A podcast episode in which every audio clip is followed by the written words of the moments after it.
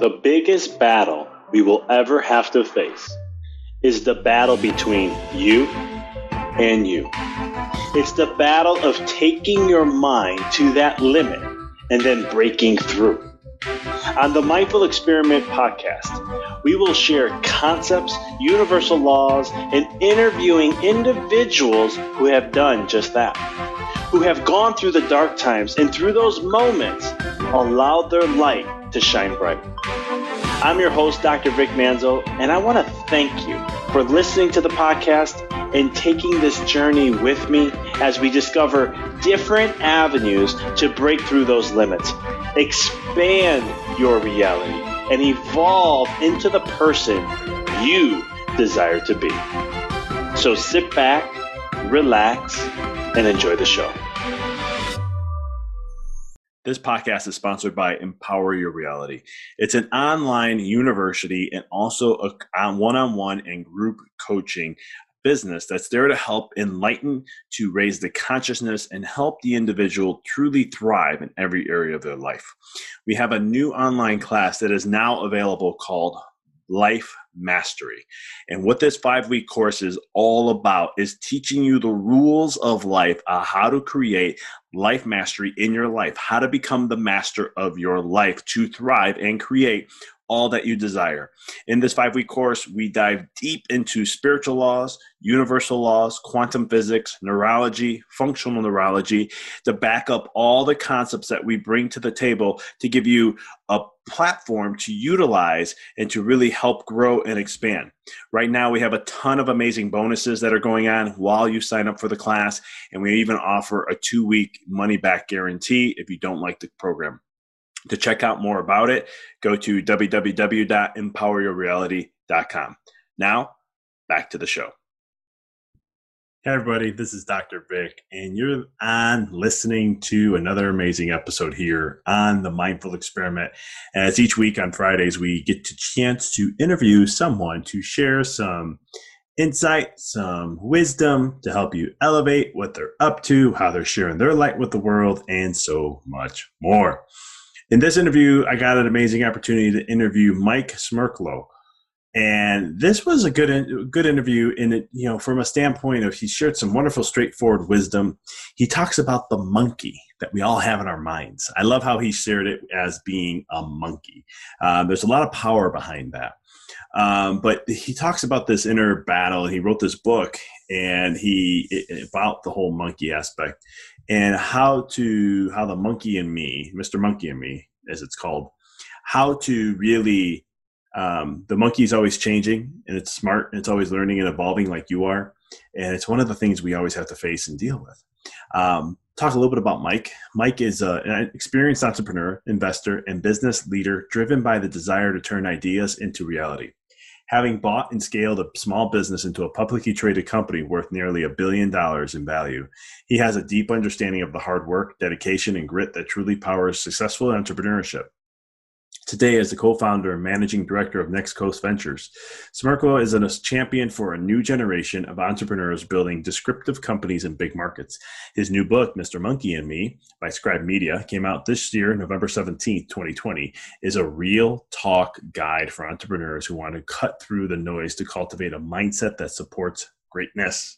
To talk a little bit about his history and his story, he gets into it in the podcast, but Mike grew up in a blue-collar family outside of Toledo, Ohio, with dreams of achieving something more with his life.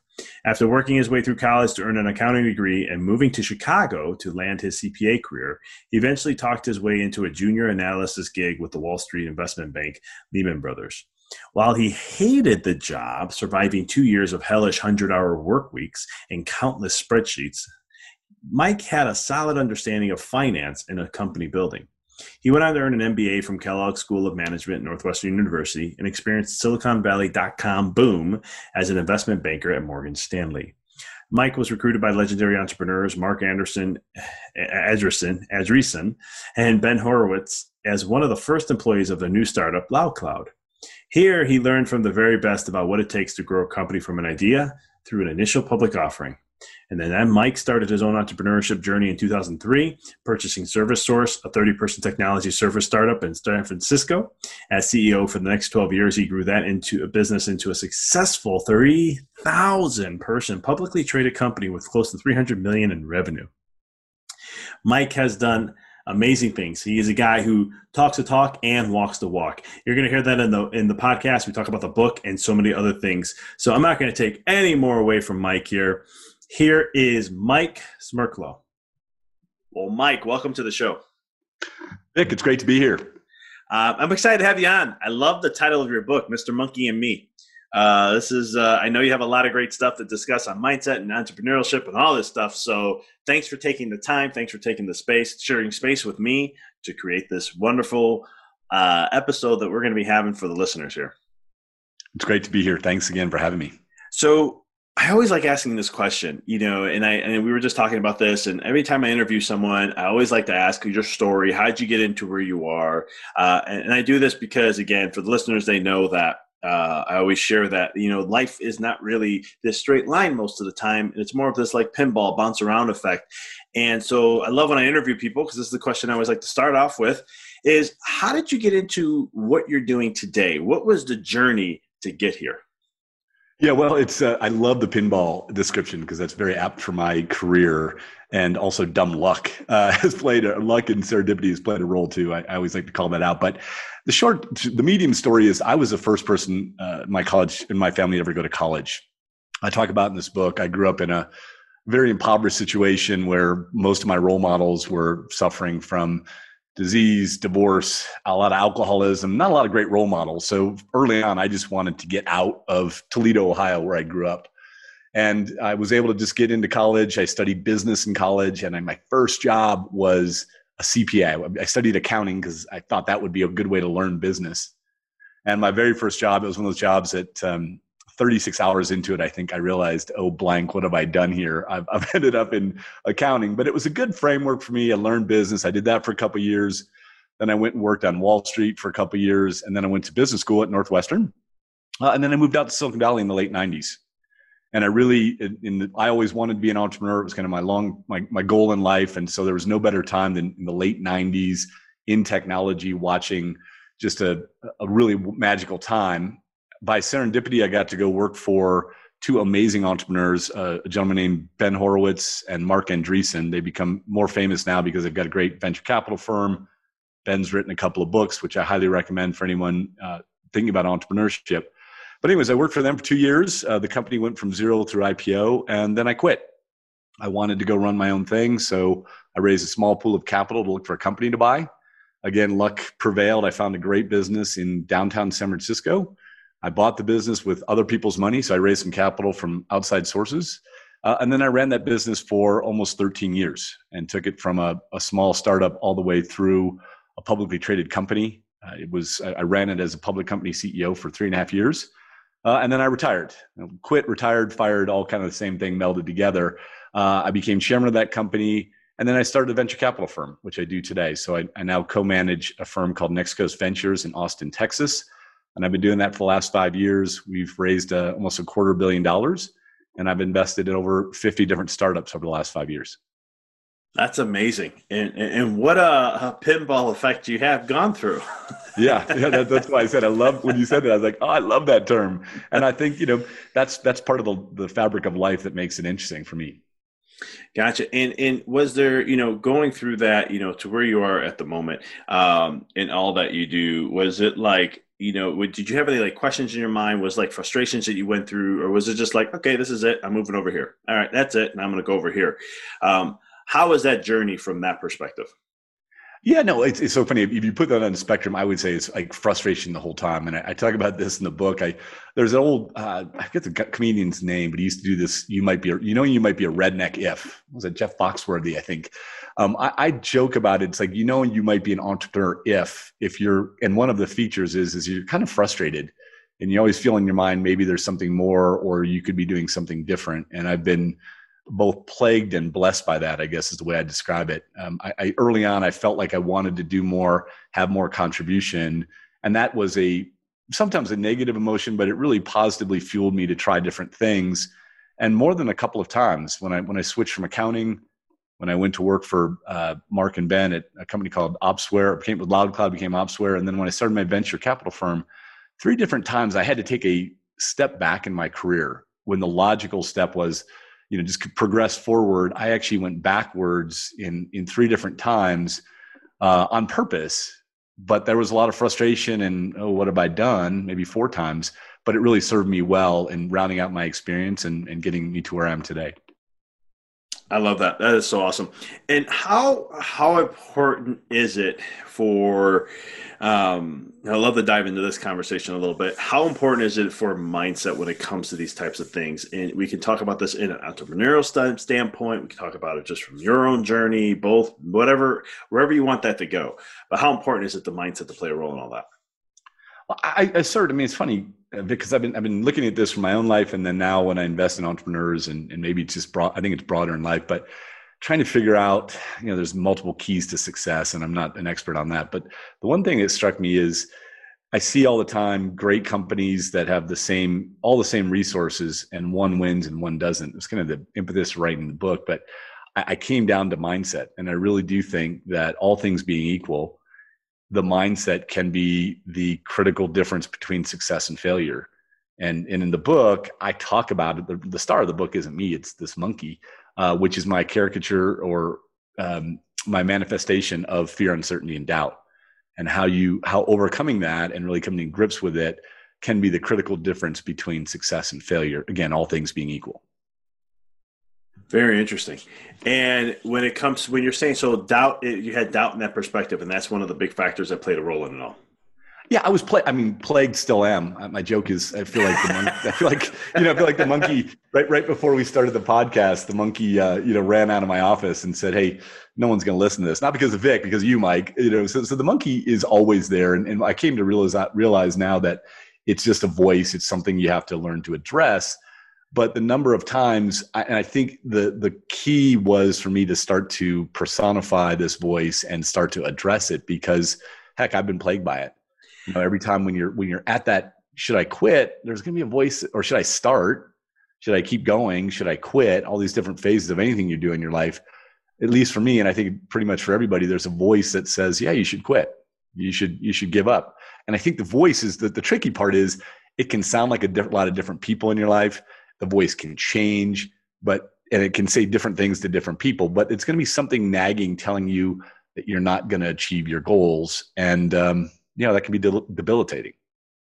I love how you, you, though you, I forgot to mention this, that you, you call it a monkey, because you gave it something, um, and you made it yours. You made it, you gave it, I don't want to say a personality, could be a personality. Um, but you, you kind of coined it that way. Like I used to say, here goes stinking, stinking thinking is what I used to call it. I, yeah. I, didn't, I didn't, I didn't call it a monkey. I wish I did. Uh, I think that's pretty cool. I used to say, here comes stinking thinking. All right, what do you got to say now? Let me listen. Let me hear what you have to say. Um, but I think it's one of the things where, you know, that inner critic, that inner battle. Yeah, and that's so, what, it, and it, that's yeah. what that's what the monkey is, correct? That's what the monkey is. And I'm, listen, I'm not a I'm not a motivational speaker. I don't do this as a day job, so I'm not I'm not one to be one of those, you know, just think great thoughts. More more, it's trying to get to, what is the monkey telling you? What does that voice say? Because I, I think the weird thing is, you know, there's this positive self-esteem movement that says just think positive thoughts. I, I'm not I'm not there. What I'm I'm more of the mindset that says there is a voice in your head telling you something. That voice actually may have some very uh, real points. And it may be something you should listen to, but just don't become enslaved by it. That, that to me is the key message that I'm trying to get across, certainly for entrepreneurs, wherever they are in their journey. I agree. I agree one hundred percent with you too, because, you know, sometimes in the motivational world, they're always like about that. And it's like, hey, you know, grass is great, but you know, there's weeds there too. Don't ignore them and know how to work with them. Absolutely. Yeah. And, and, and sometimes the weeds can be, can be a, a sign of something.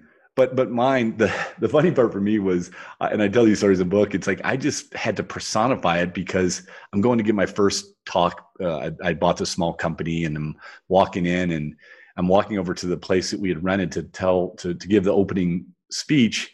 And literally, I have these thoughts in my head, like, what are you doing? And it's imposter syndrome. You know, you're not worthy. You don't you don't know what you're doing. You've never run anything before. And I, you know, tell the story of, like, it was like a monkey was like jumping up in front of me, and I had to say, okay, appreciate that, appreciate what you're telling me, and then turning that into motivation and, and letting it help motivate me to do a great job. That's a good thing.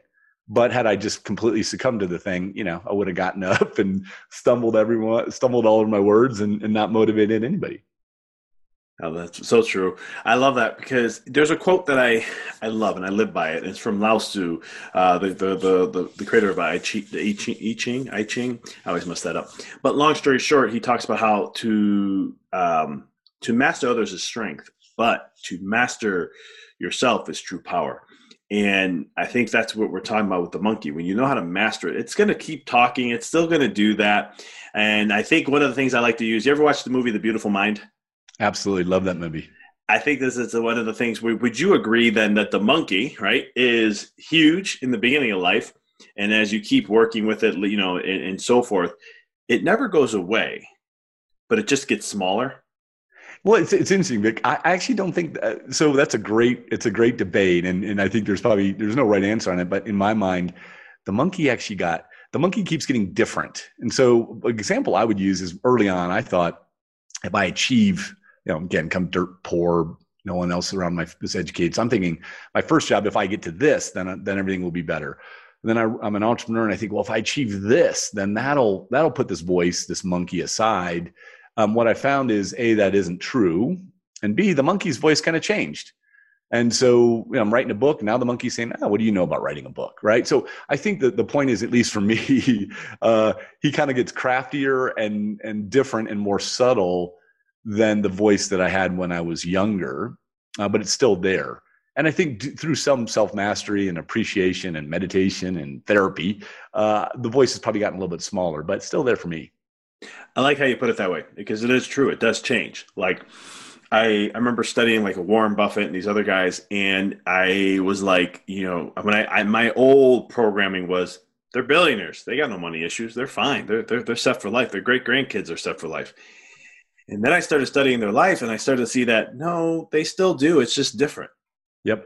Yep. It, it's just, you know, the different challenges and stuff. And so I love when you were bringing that up. That's exactly what I was thinking of. Yeah. And I think that, you know, as you get, as you progress through your life, wherever stage your life is, appreciating, I see so many people as they get, you know, into middle age and I think they start to give up and well, never going to do this, never do that. I mean, it's, it's interesting because I'm, I'm in that category now, but I watch some people start to give up. And I think a lot of it's because comparison. I love this quote, comparison is the thief of joy, because when you start to compare yourself to other people and look at other, oh, I'm not that person. I haven't done that. Then you just start to give up. And that's, you know, that's the monkey winning. So true in so many ways. So how can then people, like, for example, let's say uh, for an entrepreneur who's who started out, or you know, and so so forth, or they're they've been in business for quite some time and they're looking to you know level up in some way, shape, or form. How can people gain like you know courage, stamina, motivation, inspiration, whatever the word may be, to pursue, how to achieve Um, Uh, a certain idea, a certain level they want to get to, but more importantly, then stay there. Yeah. So, and I think to stay there is equally as important. You know, uh, just stepping back a little bit, the reason I wrote the book for the, to answer your question a little more, a little more la- along the way, I wrote the book because I got sick of the content I saw for entrepreneurs, and it kind of fell into two categories. It fell into the uh, kind of the hack category. If you know this type of genre, it's usually short blog posts and it'll say, here's the, you know, five things that Jeff Bezos does every day before five a.m. Well, Jeff Bezos is the richest man in the world. You know, it, it really doesn't help you and I as we're, we're starting our, our small business or, or on our entrepreneur journey. So there's that category. And to me, that's like eating junk food when you're really hungry. You know, doesn't, doesn't really satisfy your appetite, makes you feel disgusted afterwards and, and probably feel like, well, shit, I, excuse me, shoot, I don't do that before five a.m. You can delete out that bad word. Sorry. Um, and then the other category of content was really uh, very tactical. Here's how to write a business plan. Here's how to um, form a corporation, but nothing really talked to what you're getting at, which is how do I get the right mental framework to continue to, to get started, to keep going. And if I'm successful, to not completely screw up. So that's why I wrote the book. And then what I wanted to do, rather than just have a bunch of lofty words, I really broke it down into five, a five-letter acronym, acronym, and then tried to give practical, specific advice at the end of each chapter. So I came up with a shape formula, largely based on what I saw from myself, what I'd done wrong, and then what I'd really, more importantly, seen from either my time working for guys like Ben Horowitz and Marc Andreessen, or now as an entrepreneur or as an investor, what I've seen the attributes that great entrepreneurs do, and, and brought that together in a formula. I love that. And I think that's very critical to have in so many ways, as you already know this, to help them get through that and push through that. How much does, again, just coming back to that mindset side, how much does that play help with the whole idea of pushing forth with that, with the formula and everything else to get to that area, to get to that level, and then stay on track too? Any, any cues or tips or tricks or anything like that? Yeah, well, I think, you know, first of all, when it comes to business, you still have to have a, a good idea. I don't, I don't want to, some of, when I talk about this, I, I sometimes fail to mention that, hey, if you have a really bad idea, you know, mindset may not help. And so I, I want to make sure that's understood. Secondarily, I think there's way too much glorification around entrepreneurship. It's hard. That's my key message. It's going to be hard, so expect it. But then really the, the formula, which is uh, SHAPE, which stands for self-awareness, H is for help, A is for authenticity, P is for persistence, and E is for expectations. Again, tries to give really specific tips for each one of those. I don't know if you're ever going to master it. I certainly haven't, but just things like I found very practically meditation really helped me with uh, being authentic, having expectations that there will, that there was no going to be perfect day, things like that that I, I bring forward. And then also areas where forums other way where you can get some help. I tried to bring those together very specific so that the reader can say, okay, that's something I can act upon versus a, you know, lofty topic that sounds great, but really hard to implement. I like that. And how much, so do you, do you practice meditation daily? I do. I do. I start, uh, I wish I joke. I, I apologize to all the people that used to work for me, because certainly early on in my career, I was, uh, yeah, admittedly I was short tempered. I was very aggressive and at time lashed out at those that worked for me. And I'm embarrassed by that, but oh, it, it, it happened. But I, I really found certainly today, if I don't start my day in a pragmatic way, today I got up at five thirty, I meditate for fifteen, twenty minutes, then I work out, then I begin my day. Every day that I do that, I'm just in a much better mental framework. And when I don't do that, I, I notice everything's kind of off. So I, I try and do that as regularly as I can. And just, I'm, and how long have you been meditating for? Probably about six years. Awesome. What is the biggest, and I'm just curious because we talk a lot about meditation and, and on the podcast and also in my own coaching and all this other stuff I do. Uh, how, um, what was I going to ask now? What is the biggest thing that you said? It just keeps you on your game and it keeps you more centered is the biggest thing probably then. Yeah, it does two, two things for me. Well, multiple things for me. And, and certainly I don't do it every day. I wish I, you know, the times I don't for whatever reason, life happens. But I think for me, it does two things. One, it's just a, a centering way to begin the day. Okay, what am I, and for me, it's more around what I want to accomplish, what I want to, how do I want to show up in the world? And then the second thing it does, which I notice is a secondary benefit, not an obvious one, was just by doing some breathing. I do a little bit of a breathing around my meditation. Later on in the day, because I always find it's funny, right? You, you you set up your day, here's what I want to do, and then traffic or kids, whatever, something happens, right? Life happens. So how do you stay in the mindset? And I'm certainly not perfect at this, but I just find that I'm able to take a deep breath and usually stay a little more centered. So that's a secondary benefit for me. I love it. Yeah. And the cool thing is I've been meditating for about fourteen years now, fourteen. Yeah, roughly. Um, and it's one of the things where it's funny how less reactive we are and more centered we are, and but also more focus and more clarity we have in our day and our life and what we do.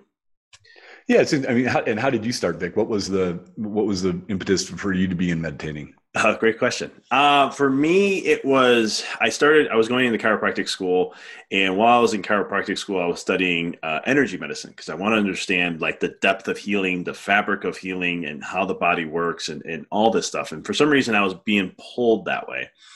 And it was just a matter of when I started my spiritual teacher. She talked about meditation and and how to just calm and center the mind, and um, how it'll have benefits and effects for um, for me from a neurological standpoint, which I needed to know that because my at that time I was going through chiropractic school. I'm learning about the brain. So I was like, I need stuff that connects. I just don't take one way. I want to see how it plays on all areas of life. And it was just from that moment. So I started practicing meditation. I didn't do it daily. I should have did it daily back then. Um, I didn't. Um, but I, I, I was practicing it here and there. And I just started dabbing into it from time to time. And, and it was just this beautiful, I started getting into this like beautiful bliss state when I would go into some of them. And I was just like, this is awesome. My, my, my stress is decre- decreased. I could see things from a different perspective. Um, and from that moment, that's what kind of inspired me to be like, I'm going to continue practicing this. And then of course, as I studied entrepreneurs and millionaires and billionaires, I wanted to know, I was like looking for the clues of success. And I found out a lot of them had a morning ritual of some sort. And one of them, an eighty something percent of them had meditation involved. Yeah. And so that was like more fuel to the fire where I was like, okay, I got to do this more often. And so I've been practicing that since, and I've been meditating now. I, I did three and a half years straight every day. And wow. Then I started messing up this summer and I was like, son of a gun, three and a half years. I've been doing it every day. Um, but that's okay. Start back. And I'm like, all right, just get back on the wheel. Or, you know, it's like falling off a bike. All right, get back on the bike and uh, I'll continue to do every day again and just continue to move forward. Yeah, it's it's staggering. It's a great story. It's staggering for me because I, I stumbled across it similar. I mean, it might have been like Tim Ferriss or something seven or eight years ago or something Tim like Ferriss, similar. Yeah, yeah similar uh, assessment that that the morning routine, how prominent it is for really successful people. So I tried it as well. And I've come to, you know, I would never, I've begun to, I've got four children. And I started talking to them about it because I really think it's like, why isn't this taught in schools? I mean, oh, it's such an sure. obvious thing that you say mental, the the physical, all the spiritual, all these aspects come out of it. And I'm kind of staggering that it's not more widespread for uh, for young people. Well, like the Dalai Lama said, he said that if if we can teach the children, eight-year-olds today, how to meditate, within one generation, we can decrease or even end, uh, what was it, violence or um, I think it was violence uh, in the world because of what it does. And, and, and of course, I love hearing quotes like that, but I'm this type, I'm more of this like why guy. So I'm like, all right, that's great, cool, but why? Where, yeah. where are the cues that tells us that? And so my background in chiropractic has really helped me out a lot because I understand the brain very well. And I'm like, well, that makes sense. Meditation builds up the prefrontal cortex. When you build up the prefrontal cortex, you're more human in a sense. I, that's how I call it. Um, but it's just you you have more human attributes. You don't react as much. You're more centered. You actually feel a certain way or think a certain way. And uh, what ends up happening is you can project to see how that's going to affect your life and others. And you become wow. more compassionate for others rather than where most people are right now is the amygdala part of the brain, which is the stress, fear, worry, anxiety, impulse behavior, um, just being reactive in many states where this is where you look at where we are in the world, especially with COVID came and come around and lockdowns and all these other things. Uh, you see a lot more of that. Yeah, that's fascinating. Wow. That's really, really cool. Yeah. So meditation, that's why I'm always curious. Cause I just, you know, as we interview more people, they're always talking about, I meditate. This is one thing that's been the biggest thing for me. And, and it's something I try to advocate on the podcast. And then with people I work with, I'm always like, meditation is a huge thing uh, that can massively help change your life. And I know you, you're, you're one that has experienced that also. Yeah, I, I, as I said earlier, I just wish I would have done it when I was uh, an entrepreneur, when I was a C E O, because I think I might have, I might have, uh, I might not have broken as much glass uh, as I did. I wish I did it when I was a teenager. I would have had less anger, less frustration, and I would have been a lot happier. I mean, I was a happy kid from the outside, but not in the inside. And uh, I wish I knew it back then. But, you know, it's life, right? You you, you learn as you go. Yep, hopefully. Hopefully, that's, that's the goal. And I think that's kind of like an entrepreneurial way too, right? Because you learn, you know, I, I always, uh, I share this a lot too with when it comes like that. I'm not going to get into the whole education system, but I talk about how life works and life is all about you go do something and then you learn from that. Where school is, you learn and then you go get tested. I'm sorry, you take the test with life and then you learn what you made mistakes on and how to grow to get better. Where school system is, you learn something and then you go take the test. Yeah. Entrepreneurship, where is that at? Well, you know, it's it's such a that's a great lead in because one of the things I find in terms of the, you know, leading into like what the mental mindset, but I think sometimes entrepreneurs, and even if you're running up, and I, I want to write the book for someone who's running a small business all the way up to large business, but I think one of the misconceptions I made certainly was that I had to know it all. And it kind of leads to that, what you're talking about, education and how you learn and grow and evolve. But early on in my career, I thought I need to know everything. I'm, I'm the, I'm the boss, right? I, I run the place. So that must mean that I have all the answers. And it really was um, early on that I got, and it's why the H came into this was, one of a legendary legendary coaches, business coaches in Silicon Valley, a guy named Bill Campbell, who, who died a few years ago. Just this, this guy was the go-to coach for Steve Jobs at Apple, the founders of Google, and founders of Twitter. I mean, he was a legend, and I happened to fortunately know him. But I remember one time early in my career, I was just frustrated. I did, I was having trouble with a certain role, hiring a head of sales, and had messed it up a couple of times and felt like my board was getting ready to fire me. And I went to see him and, and have a beer at a bar down in Palo Alto, California, when I was living there. And I sat down with Bill, and this guy's an old football coach, gruff guy, rrr, you know, old school football coach guy, turned business executive. And he used a bunch of expletives while trying to avoid, but he said, Smerklo, you know, why don't you have a coach? I said, well, what do you mean I have a coach? I don't have time for a coach. I, you know, I got all this other stuff to do. And he's like, well, Steve Jobs has a coach. Tiger Woods has a coach. Why wouldn't you have someone helping you with the problems you're facing? And then it, it was a really interesting, to your point, in education, because I never thought of it. It's like, well, gosh, so it's okay if I don't know everything. It's okay if I don't have all the answers. And he's like, well, heck yeah, no one does. And so that really was a, to your point around how you learn and how you evolve. What really taught me was, once, everything you want to do, someone somewhere has already done it. But secondarily, it's okay not to have all the answers. And third, you actually show up as a better leader when you kind of admit that. So I learned this, not superpower, but going to even to my team and saying, I don't know the answer to that. Where can we find out more? Really changed my, how I showed up as a leader, and I think helped me be more successful an entrepreneur. So that's a, an interesting, maybe perhaps tangent, but I think to your point around getting, educating, learning, and evolving, it's absolutely critical for entrepreneurship. But I think a lot of people feel like it's just the opposite, which is a real, a real trap. Yeah. And I fell in that trap, and it was like, think of the same thing. I need to know everything. When I started my chiropractic business, it was like, I'm the doctor. Uh, I have to make sure that I know everything that they're coming with. I want to make sure I'm knowledgeable as much as I can be. And then there, there came a point where I was just like, you know what? There's sometimes I'm not going to know everything, and that's okay, but I'm not, but then I started to use the framework of like, but I'm, I can always find out. I'll figure it out. I'll, I'll be able to help, or I have, you know, and have a coach help me in other ways too, um, to make sure that I'm being the best, best person I can be for my patients.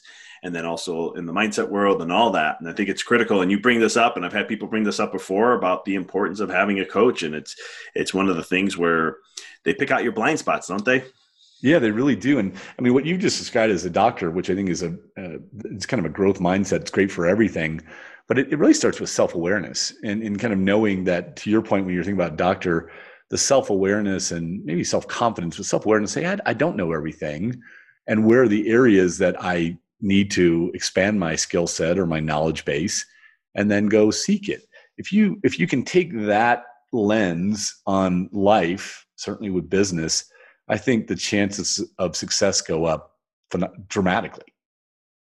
And you mentioned something like the growth mindset, which I think is hugely critical in how to get to that success too, because it's like, um, I always kind of explain it like, if you have a, you know, a fixed mindset, or you, you do think you know it all, right? And uh, a lot of my, my, my opening to this came from studying like spiritual laws and universal laws and all that, and like quantum physics, and like looking at how much do you really know Uh, of all the information that exists in the world. If you want to be humbled, that yeah. will humble you so quick.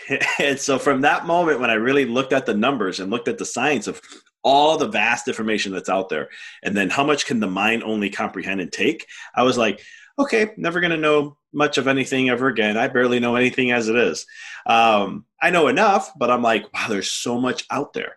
And so it's like, it's, it's one of those things where, for me, at least, it was very humbling to know, like, I only know zero point zero zero zero some percent of the vast of information that exists.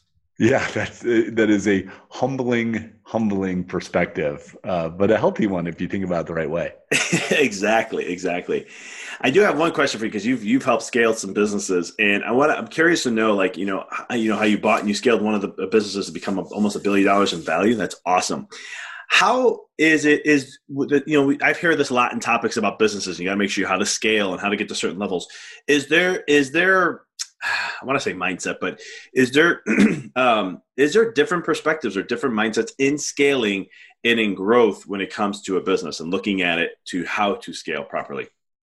Yeah, it's, it's one of those terms when you say that, when you say, hey, you need to scale the business, it's a little bit like uh, someone telling you, hey, you should take care of your body. You're like, well, how, what, what should I do? And and I think that one of the, I'll answer the question, but one of the most obs, one of the most interesting things I've found moving from being a, an entrepreneur to now an investor is there's no one size fit all. I actually had this belief that there was certain attributes of entrepreneurs that we're universal successful entrepreneurs, and it's simply not true. There's extroverts, there's introverts, there's technical, non-technical folks.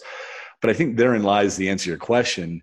What I think is a critical aspect for scaling any business is for the leader or entrepreneur to understand where he or she is really good and where they need to supplement their skills. Because I think the number one mistake that people make, again, back to this, I need to know everything or I need to be great at everything, it's a real risk. And where businesses scale is by bringing in functional leaders that are as good or better as than, than when myself, when I figured, finally figured it out, I was like, wait a minute, I need to get someone who's much, much better at marketing and sales and finance and, and go on down the list.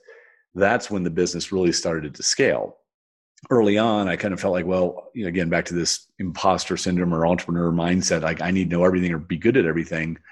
Um, that was a limiting belief. And so the more, I think, to answer your question, I think the best way to think about scale is, what are you good at? What are you not good at?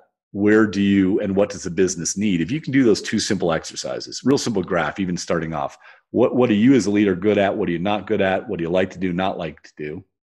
And then compare that to where the five things that are really going to drive the business to the next level. Those two simple exercises can be incredibly powerful. And so you may say, I'm in my, in my medical practice, I need to do X, Y, and Z. I don't like to do Z. All right, so I can go hire someone to do Z for me, and that can make all the difference in scale. Again, very simple exercise, but often overlooked when, when, folk, when businesses are just getting going or really starting to hit that critical inflection point. And that would be just delegating things you don't like to do, right? It's, a, put it's in a different frame. Yeah, I think, I, th- I think it's a little more than that. I mean, there certainly is that delegation, but I think it's just being, if you can lay out the five things, five's an arbitrary number, but the four or five things that you need to do to take your business to the next level, and then really be critical around, do we, either me as the leader or the organization, do we have the right person to achieve those things?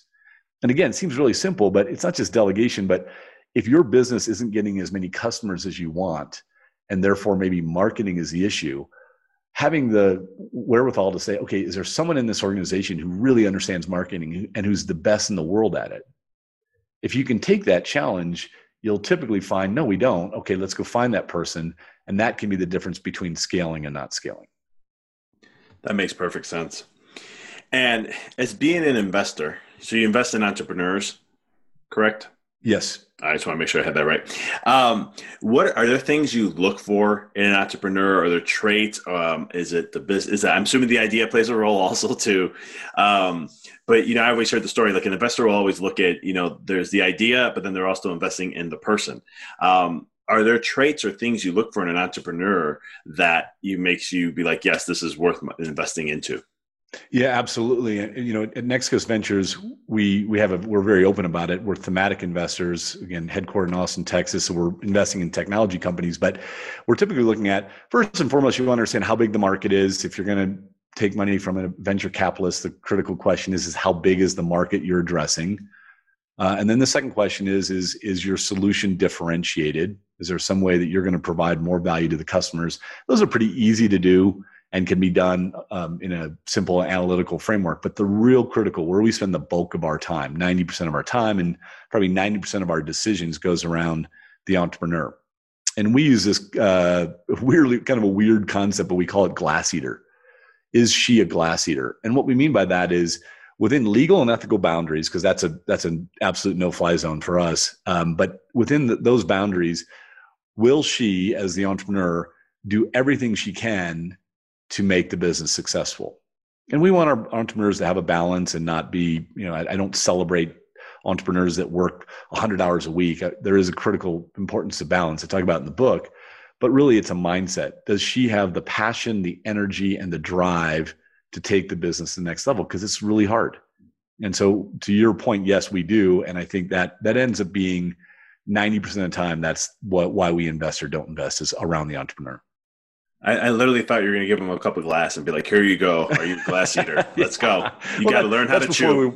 We, yeah, that's, yeah, we, we, you know, we, we, uh, I say, but you know, we do give, we do give ketchup and mustard, but at the end of the day, and I think, you know, the interesting thing about that, Vic, is it's not a, it's such a visceral, horrible description, but I think it also, anyone who's thinking about going in to start a business, and it can be your own small business or, or trying to run a large scale business, if you go into it expecting it to be easy, you're going to be, it's going to be a short run and you're going to be massively disappointed.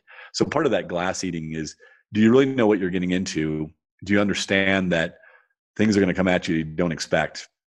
Another one of my, we've talked about some really great leaders. One of my, my other favorite quotes is from Mike Tyson, the former heavyweight champion, uh, boxing champion, who said, everyone has a plan until you get punched in the mouth, which is a good, probably describes twenty twenty pretty adept for all of us. But, you know, just something is going to come at you you don't expect. And so do you have the wherewithal, the mental toughness, and the, you know, stick-to-itiveness, if you will, to, to fight through? Yeah, I think a lot of people got literally hit by Mike Tyson today, uh, this year in the mouth. Uh, I think a couple, of, and, you know, and then, and then you got up and you thought the fight was over, and then, you know, he hit you again. Yeah, it certainly has been a heck of a year. I'll tell you. Um, but no, I do like the glass, the glass eating analogy, because it's, and this is just how my mind goes. It's like one of the things where you're looking like, okay, well, this is it. This is going to be tough. It's going to be hard. Figure out how to get that in without hurting yourself. Figure out how to do it in a certain way where you could, you know, I know I'm getting a little maybe grim for some of the listeners, but it, it's, it's a, it's a, it's not going to be. And I was one of the ones that was like, it's easy. We'll figure it out. We'll make it work. And then you hit these walls, and then it was getting more frustration, more aggravation, until I said, you know what, this is going to be a challenge, and I'm going to have to figure this out one way or another. May it be Mike Tyson knocking me on my back, or may it be who knows who, um, yeah. from that matter. Yeah. And that's, I mean, that gives that the comparison we talked about earlier, or some of the short form content that makes it seem easy. Um, yeah. I, I, I give another example in the book about running a marathon. If you've ever, if, if a friend came to you and said, hey, Vic, you want to run a marathon? You wouldn't say sure and put on your shoes and grab some Gatorade and go run twenty-six miles. You would probably make it, I don't know if you're, what shape you're in, but no one could just jump off the couch and do that. So you would say, no, here's a training program. Here's what you're going to have to do. It's going to be four to five months and et cetera, et cetera. I just think in anything in life, having the right mindset and having someone say, here's what it is, and understand it's going to be challenging. That's a much better way to get into something versus uh, assuming it's going to be easy, or that it's going to be all up and up and to the right, so to speak. Yeah, I think it's the importance of pre-framing the mind and all that. I think that plays a huge role in all that. Um, Mike, have one question. Anytime that someone writes a book, I like to ask this question if I get the chance. And that is, when you wrote the book, who did you write it for? Yeah, it's, uh, well, my other joke is, if I, like everything else, if I knew how tough to write a book was, I probably wouldn't have done it. But I really, I, I personified, I thought about, so I was raised by a single mother. She was a dental hygienist. Um, she remarried. I saw them, I saw she and my stepfather struggle massively to try and run a business on the side, and and uh, and candidly just never really be successful. So I really wrote it for that. I wrote it for the person who wanted to, who was interested in entrepreneurship, didn't have the right framework or, or mindset to it, in the hope that it would help one person. Literally, I, I had this one person that said, if you're thinking about entrepreneurship and you've got an idea and you feel like it's your life calling, it's not for everybody, that maybe this book would help you get out of the shower and go pursue your, your dreams, but do it with the right expectations. That's what I wrote the book for. I love that. That's awesome. And Mike, really quick, how can people connect with you, follow you, see what you're up to, learn about all that you do, and so much more, and get access yeah, to the book too? Sorry. Yeah. So the book, Mister Monkey and Me, is available on Amazon uh, primarily. And then for any of my content, it's mike smerklo dot com. So that's S M E R K L O dot com. At that website, I've got a, a bunch of blog posts. I write about the mental aspect of entrepreneurship. There's a quiz you can take, kind of a fun quiz, really simple to, to see where you are on, on the mental side of it for entrepreneurship. And then there's a free chapter of the book you can download to see if it's of interest to you. I'd also mention that all the proceeds for the book go to charity, a scholarship set up for uh, students from diverse or underrepresented backgrounds who are interested in entrepreneurship. That's where all the proceeds go. And then my social handle is uh, is Mike Smerklo uh, under all the major socials. So, awesome. Listeners, that will all be in the show notes. And Mike, I love how you're helping out uh, individuals to get into entrepreneurship with the proceeds. That's amazing. Um, I may do that on my next book. Now you gave me an idea. I'll pay it forward that way. Um, I appreciate your time. I appreciate you taking space and sharing this wonderful information that you have and all the work that you're doing. And um, yeah, I, I just appreciate it. Yeah, thanks, Vic. Great, great questions. I really enjoyed it, and uh, appreciate your podcast as well. It's really awesome, and, and thanks for having me. Thanks, brother. Thank you for listening to the podcast. For past shows, please visit w w w dot empower your reality dot com. I hope this show inspired you and added to your life to help you on the journey to rediscover who you really are. To connect with us on Facebook, please visit w w w dot facebook dot com forward slash Doctor Vic Manzo. Check us out on Twitter. The handle is Doctor Vic twenty-one. Follow us on Instagram, w w w dot instagram dot com forward slash Doctor Vic Manzo. If you were inspired by the podcast, pay it forward by sharing it with someone who you know can benefit from it. Thank you again for listening to the Mindful Experiment podcast, sharing paths to help you rediscover your infinite potential.